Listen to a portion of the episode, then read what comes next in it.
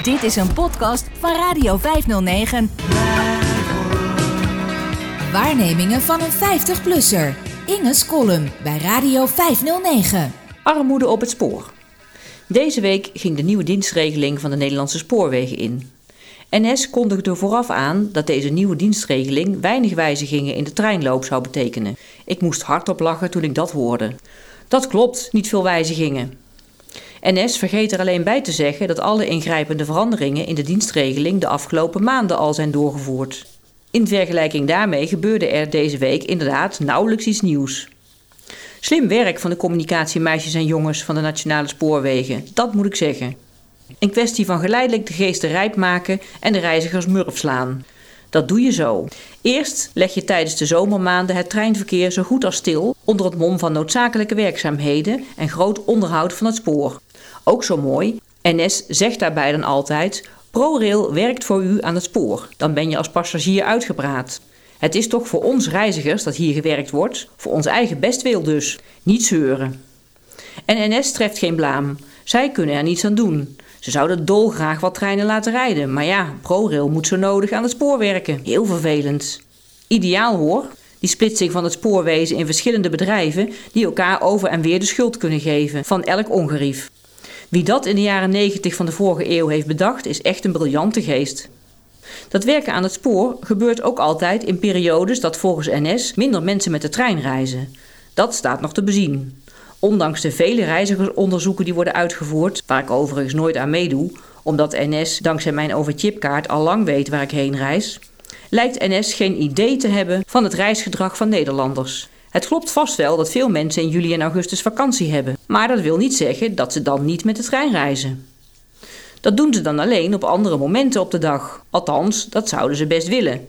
Maar omdat er aan het spoor gewerkt wordt, neemt de vader of moeder van de kinderen die naar Artis of het strand willen, toch maar weer de auto. En tijdens de afgelopen zomer, die werd geteisterd door langdurige spoorwerkzaamheden, waardoor je op veel trajecten wekenlang met een bus moest reizen, vielen er ook nog eens lukraak treinen uit door personeelstekort. Of logistieke beperkingen, zoals de automatische omroepmevrouw op stations dat tegenwoordig noemt. Het zal best zo zijn dat ook de spoorwegen moeite hebben om personeel te vinden. Dat is op het moment overal zo. En ik wil ook wel geloven dat je niet zomaar conducteur of machinist wordt. Ik ving daarover laatst toevallig een interessant gesprekje op tussen twee conducteurs in een intercity tussen Ede-Wageningen en Arnhem.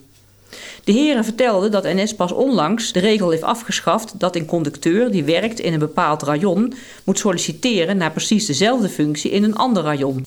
Op dat punt is NS dus nog maar heel kort een grote mensenbedrijf geworden. Maar ik kan het gevoel niet van me afzetten dat het personeelstekort wel een heel makkelijk in te zetten smoes is geworden, die elke kritiek op voorhand in de kiem smoort. En nadat er eerst wekenlang schijnbaar willekeurig treinen uitvielen en soms zelfs hele trajecten een dag of dagdeel zonder trein kwamen te zitten, omdat er geen personeel zou zijn, kwamen daar de treinstakingen van eind augustus en begin september nog eens overheen. Inmiddels was NS op mijn traject al begonnen met het schrappen van de halfuursdienst op zaterdag en zondag en in de avonden. Dat moesten de reizigers maar in de reisplanner lezen of gewoon ervaren door een half uur te vergeefs wachten op een verlaten perron. Het viel me op dat ik dit najaar opvallend veel mails van NS ontving. Die gingen niet over de armoede op het spoor, maar over de vele leuke dingen die je in de herfst met de trein kon ondernemen. Speciale herfstaanbiedingen en onvergetelijke dagtochtjes met de trein werden me aangeboden. Met welke trein dan? dacht ik somber. Daarover vond ik niets tussen de joligheid.